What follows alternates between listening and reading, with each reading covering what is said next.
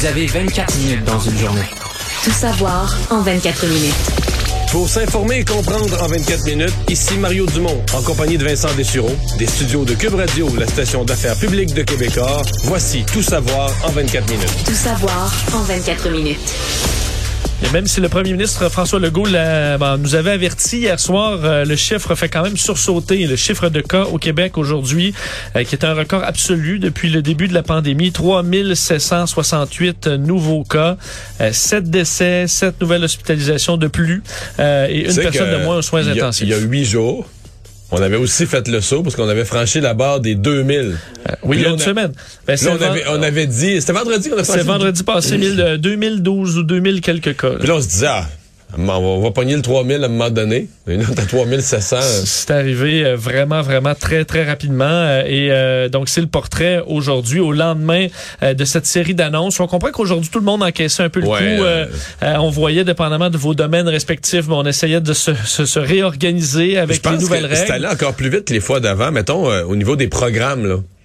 Les programmes gouvernementaux. Une chance qu'ils ont déjà eu des programmes gouvernementaux d'aide pour les restants. Mais les ministères économiques, là, je pense qu'ils n'ont pas eu 24 heures pour se revirer de annoncer ou réannoncer ou préparer leur programme d'aide aux entreprises les plus touchées. Là. Ça a été tellement vite. Rappelez quand même en version, là, euh, on raccourcit, là, on réduit euh, les réveillons des fêtes à 10 personnes, capacité limitée dans les commerces, les restaurants, les salles de spectacle, karaoké, danse, c'est terminé.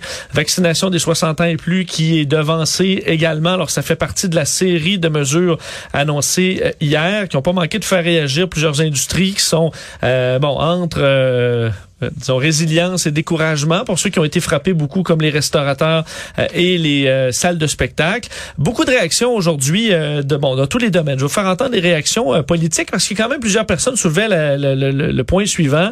Euh, pourquoi attendre à lundi? Si la situation est si critique? On voit un bon de cas à 3700 cas.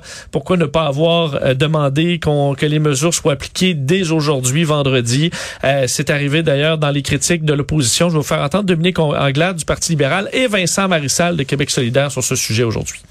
pas rassuré parce que on nous dit que la situation est critique, mais de l'autre côté, on laisse aller les, euh, les, les parties de vendredi, de samedi, de dimanche avec des gens qui se contaminent, euh, qui vont vraisemblablement augmenter les cas la semaine prochaine. Euh, laxiste, nonchalante. Euh, on a perdu du temps. On a peut-être perdu un mois, cinq semaines, parce qu'on voyait que la vague s'en venait d'Europe, même avant Omicron. Après ça, Omicron arrive. Quand on regarde la séquence sur un calendrier, c'est le 29 novembre que le premier ministre s'est mis à fantasmer sur un Noël à 25 personnes par foyer. On savait déjà que la vague s'en venait. Euh, Sur le trois jours, je comprends. là. C'est vrai. Est-ce qu'est-ce qu'on aurait pu? C'est sûr que c'est brutal là, de dire euh, demain, mais on l'a fait hier pour le hockey en même temps. Il y a des Oui. gens qui étaient partis de Philadelphie. Je vais vous parler de l'Ontario tantôt et Doug Ford annonce lui les mesures pour la nuit de samedi à dimanche. là. Donc euh, Très plus rapide. tard, mais là, les mesures vont arriver avant chez nous. Bon. Mais souvent, dans le passé, on a toujours annoncé pour deux, trois jours après, là, parce qu'on veut laisser au moins un minimum de temps aux gens pour se, se préparer, placer leurs affaires, faire leurs changements, etc., etc. Dans le cas, par exemple, des salles de spectacle, là. Tu il faut que tu faut, que- faut que la tu- moitié des billets, faut que tu congédies, là? faut que tu congédies des, des, des, des spectateurs, là. Oui, comme dans les restaurants. Ouais, euh, faut que tu aies le temps de leur téléphoner, refaire un plan de salle, téléphoner aux gens ou rejoindre les gens pour leur dire, écoutez, là, vous, vous serez plus dans la salle. Bon. Je comprends qu'on ait laissé une coupe de jours, mais est-ce qu'on aurait pu faire encore plus vite pour certaines choses, peut-être? L'autre bout, quand l'opposition dit, ben voyons donc, on, aurait, on voyait venir, on le savait, là, euh, c'est pas vrai, là. Ils n'ont jamais parlé de ça. C'est la même, même, même chose que euh, quand ils parlent des. Ils posent des questions sur les CHSLD de la première vague, puis ils disent ah, le gouvernement aurait dû voir venir. Retourne voir les périodes de questions du mois de février. L'opposition posait des questions sur toutes sortes de sujets.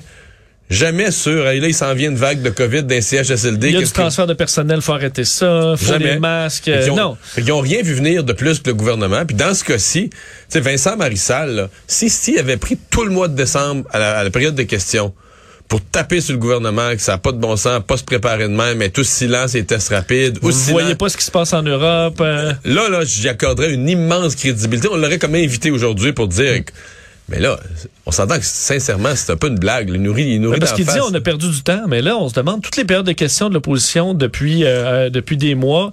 Euh, moi j'ai pas, on l'a couvert ensemble, j'ai écouté ensemble les périodes de Jamais questions. parlé de ça. Je- C'était pas le sujet, on ne parlait que de la première vague, analyser Ouais. la première vague, c'est important, mais je veux dire ça on peut le faire quand même après la crise. Là, Non, euh, si, on penses- avait des si alarmes à sonner, Si tu penses c'était que- là. ouais, ça, si tu penses qu'un tsunami est à nos portes, toi, tu as du temps de parole en chambre. Il me semble que tu te lèves pour le dire, prévenir, euh, demander des actions. euh, Effectivement. J'ai sursauté, moi aussi, en voyant ça, euh, les, les- les critiques de l'opposition qui semblaient, eux, avoir vu venir cette vague-là, mais pas en avoir parlé en chambre pendant la période de questions, se, se concentrant sur la première vague. Euh, le monde médical, quand même, est intéressant aussi à entendre là-dessus. Je vais faire entendre Dr Alain Vadeboncoeur euh, et Dr Joseph Dahin, médecin intensiviste à Laval, sur justement là, cette période-là, les mesures et le fait qu'on attende jusqu'à lundi. Je me suis demandé en fait pourquoi ça commençait pas, par exemple, dès vendredi, surtout si on parle des, des parties de bureau.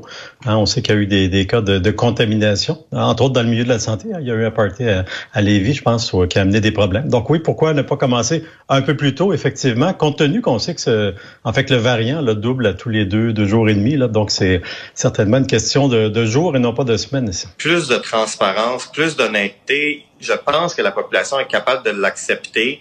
Euh, et c'est mieux se préparer au pire puis avoir des bonnes surprises par la suite qu'au contraire annoncer que tout va bien aller puis finalement être déçu encore et encore.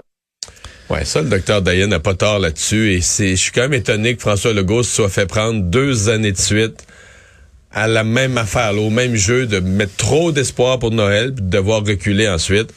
T'es mieux de mettre ça au pire jusqu'à la dernière minute, puis quand t'es certain que la situation épidémiologique est correcte, Tu l'annonces. annoncer une bonne surprise aux gens. Mais je, je sais c'est quoi la réponse à ça. Là. Mettons que t'attends le 21 décembre, puis t'annonces, là, vous pourriez avoir des parties de vin. T'as des citoyens qui vont être frustrés, là, qui vont dire, ben nous, la famille est en Abitibi, est à 700 km, on peut pas partir de même. Tu aurait fallu le planifier, aurait fallu le prévoir. Le gouvernement nous a pas, nous a, nous gardé dans l'ignorance. Mais je pense quand même que ça, c'est le pire, d'être obligé deux années de suite d'annoncer des, des espoirs pour Noël, puis de tirer sa plug au dernier moment, c'est pas le fun euh, du tout, du tout, du tout. Et euh, dans les événements annulés, mais ça s'est poursuivi. On sait qu'hier, à la dernière minute, l'organisation du Canadien de Montréal qui a décidé de faire son match à huis clos à la demande, faut dire, de la santé publique. Le ça Canadien a gagné. Canadien a gagné. J'en ai conclu que c'est le public qui était le- Euh, qui le nuisait. problème- Peut-être que M. Ducharme devrait dire ça. Dire que vous voyez, pas de public, tout, tout va bien.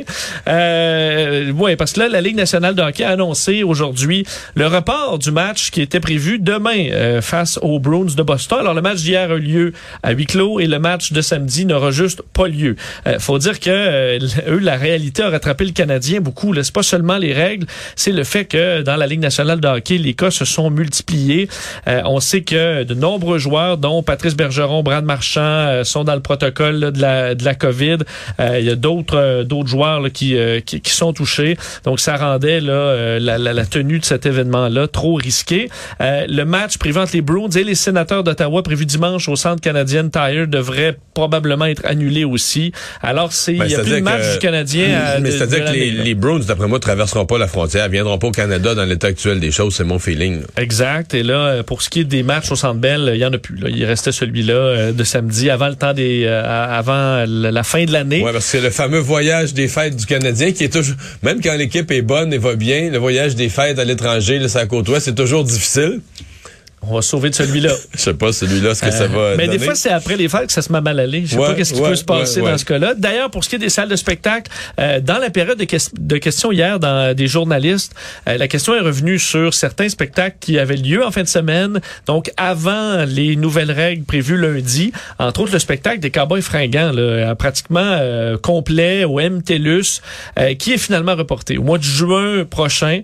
Euh, décision de la tribu aujourd'hui qui a confirmé euh, le report du spectacle à 2300 personnes en configuration debout. Là, je pense que c'était c'était intenable. Non, Donc, on ça, préfère aller de l'avant.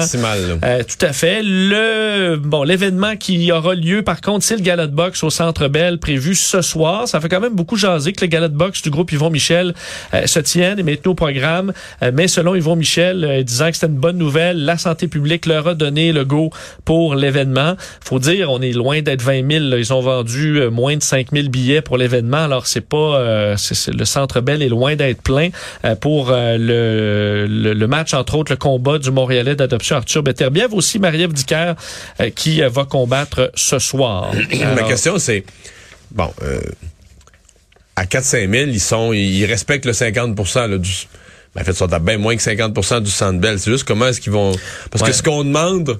Ce qu'on demande aux propriétaires de petites salles là, de 400-500 places, de, de, de, de théâtre, de salles de spectacle, c'est de faire une espèce de mosaïque de distanciation, là, de placer le monde dans la salle pour laisser toujours un banc. Est-ce qu'on va... Je pense pas qu'on va imposer la même chose aux gens. Il faut dire que c'est- on est- c'est à partir de lundi, là, donc ils sont avant la période critique. Là. Ils- Mais si t'étais près du, du ring et là tu te ramasses euh, dans Non. zone Molson X, euh, Je pense qu'ils vont faire ça. Serait Je pense déçu, pas qu'ils vont faire effectivement. Euh, bon, si vous promenez à Montréal à côté de centres de dépistage, là, vous allez voir pratiquement partout de longues files, les cliniques de dépistage qui sont carrément euh, prises d'assaut euh, présentement en raison du, euh, de cette montée de cas. On a vu des files d'attente de plusieurs heures par endroit. À d'autres moments, on est carrément pas capable de, de tester tout le monde. À la fin de la journée, des centaines de personnes qui retournent à la maison sans test. Euh, on a remis des tests rapides à des centaines d'entre eux, disant mais si vous êtes positif, euh, prenez pour acquis que vous l'êtes. là. Revenez même pas faire un test PCR pour rien. Euh, bon, suivez le, suivez le protocole parce qu'on manque de tests visiblement. On n'a pas le personnel pour suffire à la demande. Ce qui est inquiétant pour les prochaines semaines si les cas montent encore, sachant que plusieurs retournent carrément et ne vont pas dans les files qui sont beaucoup trop longues. Alors que, parlant de files, ça pourrait euh, bon aussi s'ajouter des files devant les pharmacies lundi lundi. matin. Euh, parce qu'en Ontario, aujourd'hui, c'était le début de cette distribution de tests rapides gratuits. Ça se fait dans les centres commerciaux et les succursales de la Régie des alcools, la LCBO. Et à plusieurs endroits, c'était de très longues files d'attente. On parle d'heures d'attente, des gens qui se sont présentés à 6 heures le matin et à 9 heures, il y avait déjà plus de ces tests antigéniques. Plusieurs étaient très frustrés de la façon dont ça a été fait. Alors, c'est pas le même système. Nous, on, ce sera les pharmacies plutôt que les SAQ. ça va être le même résultat. Là. Ben, Mais- d'après- va il va y avoir beaucoup d'intérêt pour les tests rapides. Mais tu sais, c'est... Excuse-moi, mais c'est terriblement soviétique comme distribution. là. Tu sais, dans le fond, là, partout ailleurs, on a rendu, on, nous dit, ben les tests, les compagnies en ont, puis ils les vendent, puis c'est vendu, là. Les gens s'en achètent, puis tout ça. Nous, au Canada, le gouvernement a dit non, non, non. Toujours toute cette idée, là, les riches puis les pauvres, puis il faudrait pas que les pauvres aient pas de tests, puis qu'il y ait les... On dit, c'est la santé, puis ça soit gratuit. Faut, faut pas que personne paye, que ce soit gratuit. Ça fait partie de la santé, c'est gratuit. Donc, le gouvernement les achète tous, puis il ne permet pas que nous, on en ait. Mais les autres l'avaient au mois de mars-avril, là. Fait que là, nous, on va faire la file à 6 heures le matin, comme des épais, Avec plein de un- monde qui se pense peut-être avoir la COVID aussi, là, dans, Ouais, dans pour les un- files d'attente. pour un rationnement de tests pour avoir notre boîte. Gratuite, monsieur. Oui, une par mois. Gr- Une par mois, gratuite, monsieur. Mais, va faire. Puis là, il y en a qui en auront pas. Là, ceux qui vont arriver à 10 heures le matin, mais comme en Russie, là, c'est le gars d'en avant de toi qui a pris le dernier pain. Fait là, tu t'en retournes. T'en Pas, pas de pétac. pas, de- oui, pas de pétac. Puis là, ben, on, on- le, le seul bénéfice, c'est de dire, regarde, c'était très mauvais comme système. On les a huit mois après tout le monde. C'est pas tout le monde qui en a. On fait la file. C'est désorganisé, c'est tout croche. C'est mauvais, mais c'est mauvais pour tout le monde égal. Oui, mais je te dis, Mario, mettons, ceux qui ont les... C'est quand même pour des tests, je comprends que c'est c'est 10 le test, mais plusieurs ont quand même, une bonne partie des Québécois pourraient s'en acheter quelques-uns. Euh, Est-ce que ça diminuerait pas la pression sur les tests gratuits? Admettons qu'une famille Ben, s'en achète une ça. dizaine. Mais là, ce que tu dis, ça, c'est la philosophie que moi, j'ai essayé d'amener Oui. dans le système de santé.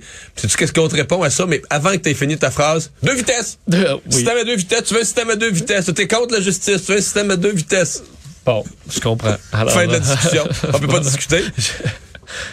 Fait que, c'est, mais je, je- je capotais, je regardais toute cette patente-là, je me disais, OK, OK, c'est qu'on a décidé qu'on incluait nos, nos autotests dans la, la santé à la canadienne. Donc, le gouvernement achète tous les tests, sont empaquetés dans des gros entrepôts, on sait pas où ils sont, les gouvernements s'ostinent entre eux pour les sortir, plutôt que de juste dire, on met les tests, ils se distribuent naturellement dans les pharmacies, sont disponibles les tablettes, les gens s'en achètent. Trop simple. C'est capitaliste que je viens de décrire. En 24 minutes. Euh, nouvelle de dernière heure qui vient de tomber euh, de, du CHU Sainte-Justine, Mario, comme quoi un bébé de euh, moins de deux mois serait décédé au CHU Sainte-Justine à Montréal hier après avoir contracté la COVID-19. Oh. Alors, on dit le CHU Sainte-Justine a le regret d'annoncer le décès en ses murs d'un bébé de moins de deux mois des suites de la COVID-19. Euh, C'est ce que l'hôpital a indiqué La dans un plus- la- communiqué. sûrement la plus jeune victime au Canada là, depuis le début de la Je pandémie. pense que oui, effectivement. Donc, euh, est-ce que ce- cet enfant-là avait des conditions particulières? On ne sait pas, mais c'est l'information qu'on a euh, qui vient de tomber du CHU Sainte-Justine.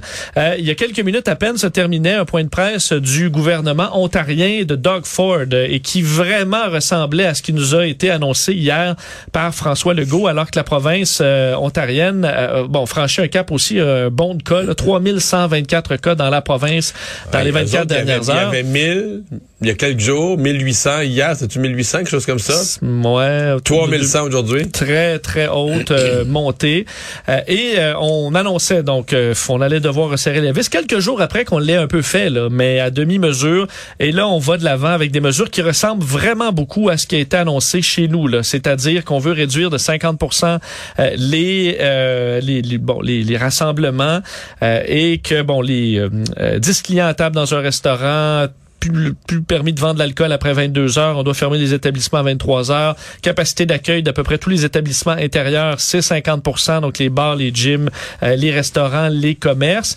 euh, et euh, les rassemblements privés à l'intérieur qui passent de 25 à 10. Je vais vous faire entendre un extrait de Doug Ford qui quand même annonçait que c'était pas de gaieté de cœur qu'on touche à Noël. Je vous fais entendre et je vous traduirai par la suite.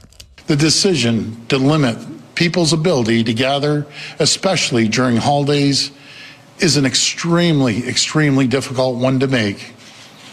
And I know these uh, measures will have an impact on businesses during the important season. That's why Ontario joins Quebec's call for the federal government to expand supports for businesses and workers.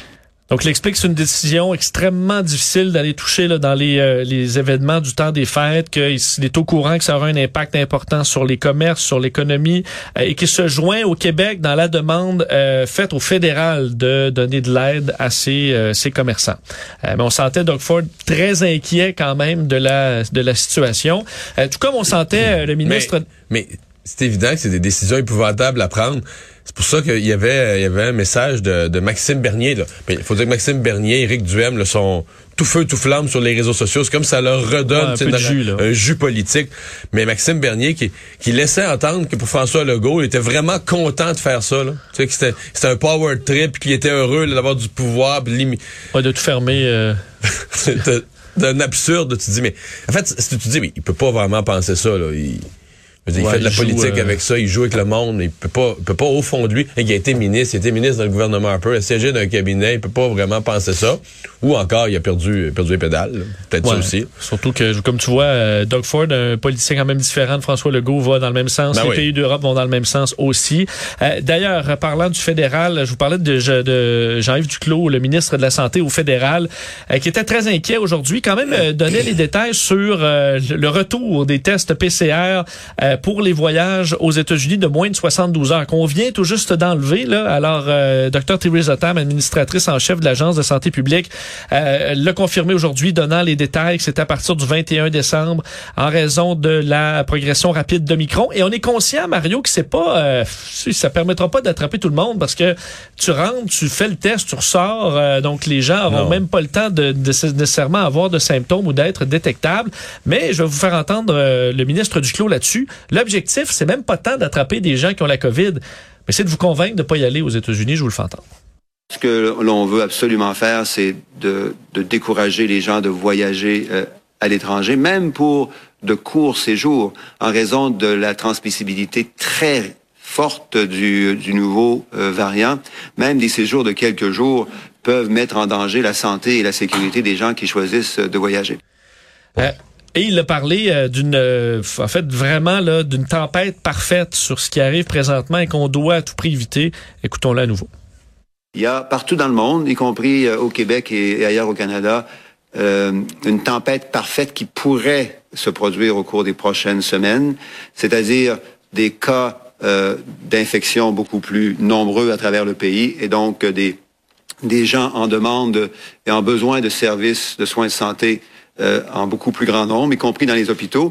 Et en parallèle avec ça, des infections des travailleurs de la santé qui pourraient se développer rapidement.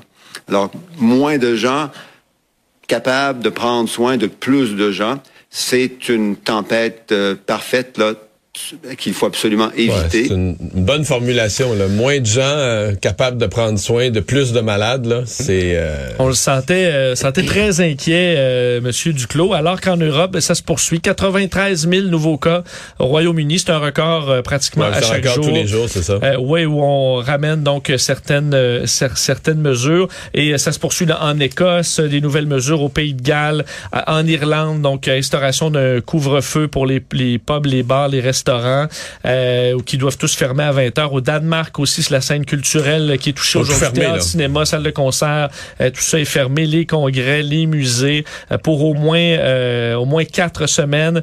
Et il faut dire, le Danemark avait retiré le 10 septembre dernier là, toutes les règles, toutes les mesures. Ça avait été repris par beaucoup en disant, voyez, au Danemark, ils ont tout retiré. Très rapidement, on avait dû ramener le passeport vaccinal. Et là, on doit ramener euh, les pratiquement grandes, toutes les les, mesures, les grandes ouais. mesures. Eux qui ont 11 000 cas euh, en 24 heures. C'est un des pays avec le Royaume-Uni euh, qui a le plus haut taux de variants Omicron. Alors, une situation qui est inquiétante. La France aussi annonçait aujourd'hui une série de mesures disant, euh, pour ce qui est du nombre de personnes au temps des fêtes, faire confiance aux Français, mais demandant à tout le monde de se faire tester avant les réceptions des fêtes. On interdit, entre autres, les, euh, les grands événements pour le 31 décembre. On demande d'aérer les maisons. Alors ça, la ventilation, les Français y pensent.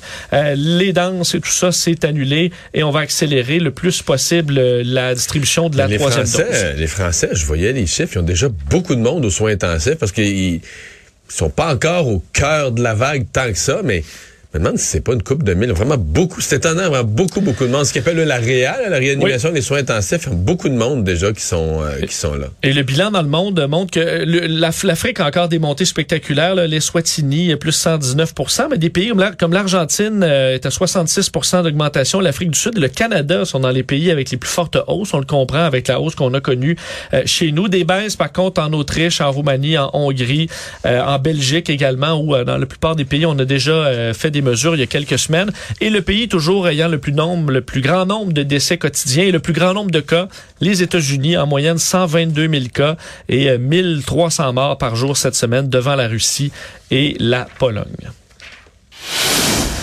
Du nouveau euh, dans euh, le bon le dossier de la fillette de Granby, euh, la belle-mère de la fillette de Granby qui devra finalement purger au moins 13 ans de prison avant d'être admissible à une libération conditionnelle. C'est euh, ce qu'a tranché donc le, le, juge aujourd'hui. C'est tombé dans les dernières minutes. C'est une enfant de 7 ans qui est morte asphyxiée après avoir été recouverte de ruban adhésif. C'est une petite fille qui était vulnérable, qui avait besoin de soins, pas d'être TP sur le plancher. C'est ce que dit Claude Robitaille, le procureur de la couronne aujourd'hui. Alors que les représentations sur peine, ouais, on demandait entre 15 et 18 ans euh, du côté de la couronne. La défense réclamait le minimum de 10 ans, parlant de regrets sincères euh, de la belle-mère qu'elle était mal outillée face à la situation. Sincèrement, pour la défense, là, tu sais, si tu dis, mettons, bon, ça, le, ça existe dans le code criminel, meurtre au deuxième degré, puis c'est une fourchette entre 10 et 25 ans. Quand tu demandes le minimum, c'est comme si tu disais au juge, mais garde, là, vous pourrez jamais avoir un cas aussi... Euh, c'est aussi pas banal, là, mais c'est le moins grave de ce qui peut de ce qui peut exister. Je sais pas comment tu peux plaider ça. C'est que dans, dans un ensemble, si on s'en décrivait là, 200 meurtres au deuxième degré là, que celui-là c'est dans les c'est dans les moins graves, dans ceux là qui a pas de circonstances aggravantes. J'écoutais ça, de comment tu arrives à la conclusion que faut tailler vraiment au minimum de ce que la loi permet, je le je le pogne pas parce qu'il me semble que l'âge de l'enfant, sa vulnérabilité, le caractère épouvantable de la scène, la souffrance, la maltraitance, il me semble que tout est aggravant. Mais enfin. Ah, c'est ce que le procureur de la Couronne disait, parlant d'une grande détresse psychologique que cette petite enfant a dû vivre sur une période de plusieurs heures, une longue durée, une longue période où la belle-mère aurait pu réfléchir aux alternatives. Mais la seule alternative a été d'en rajouter une couche, alors que l'enfant était déjà limité dans ses mouvements, rappelant l'animosité qui habitait l'accusé. Alors, selon ce qui est tombé, on a finalement tranché pour 13 16 ans, rappelant quand même qu'elle a écopé de la prison à vie. Donc, c'est tout simplement le euh, minimum. Et euh, je termine avec un autre dossier judiciaire, celui d'Edgar Frutier. Est-ce qu'il évitera une peine de prison? C'est du moins ce que demandait son avocat aujourd'hui, Maître Gaétan Bourassa, avec une lettre d'un neurologue qui ne l'a pas rencontré, mais parlait d'une détérioration de sa santé mentale, de troubles cognitifs, lui qui a écopé de six mois de prison euh, pour une histoire d'agression sexuelle. on dit qu'il est isolé dans son sous-sol avec sa propre musique, son petit monde intérieur et qu'il ne se souvient pas de ce, qui, ce que son avocat lui avait dit précédemment. c'est une des choses que l'avocat a, plaidé, c'est qu'il il discute avec lui des, des points de droit, des, des puis il s'en souvient il en reparle le lendemain, il s'en souvient plus. Là. Tout à fait. Alors une situation euh, qui sera euh, donc qui, est suspendue, qui sera ensuite euh, débattue. Résumer l'actualité en 24 minutes, c'est mission accomplie.